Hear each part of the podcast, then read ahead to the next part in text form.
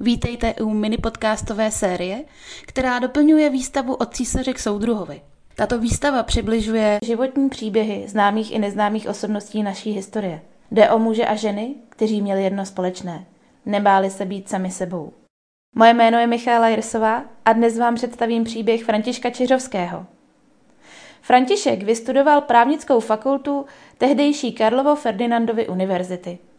Po svém absolutoriu si založil advokátní kancelář a začal pomáhat lidem z homosexuální komunity.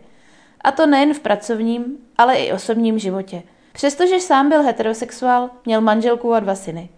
Byt jeho rodiny byl útočištěm pro nešťastné lidi a zároveň byl František jedním z organizačních mozků homosexuální komunity.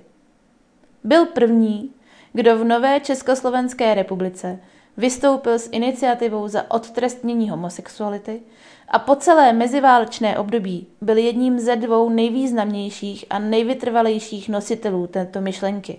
V roce 1946 zaslal dopis Ministerstvu spravedlnosti, načež byl přizván k pracím na novém trestním zákoně. Lidi obviněné ze styku s osobou stejného pohlaví u soudu hájil až do poloviny 50. let, tedy ještě v době, kdy mu bylo přes 70 let. Svým klientům pomáhal po soudních procesech najít nové uplatnění, například u podniků, které byly vedeny homosexuály.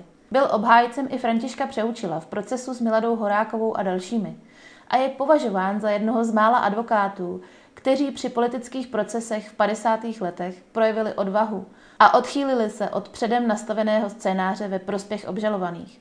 Rok před svou smrtí se František po 40 letech, kdy se v tomto směru angažoval, dočkal zrušení všeobecné trestosti homosexuality v Československu.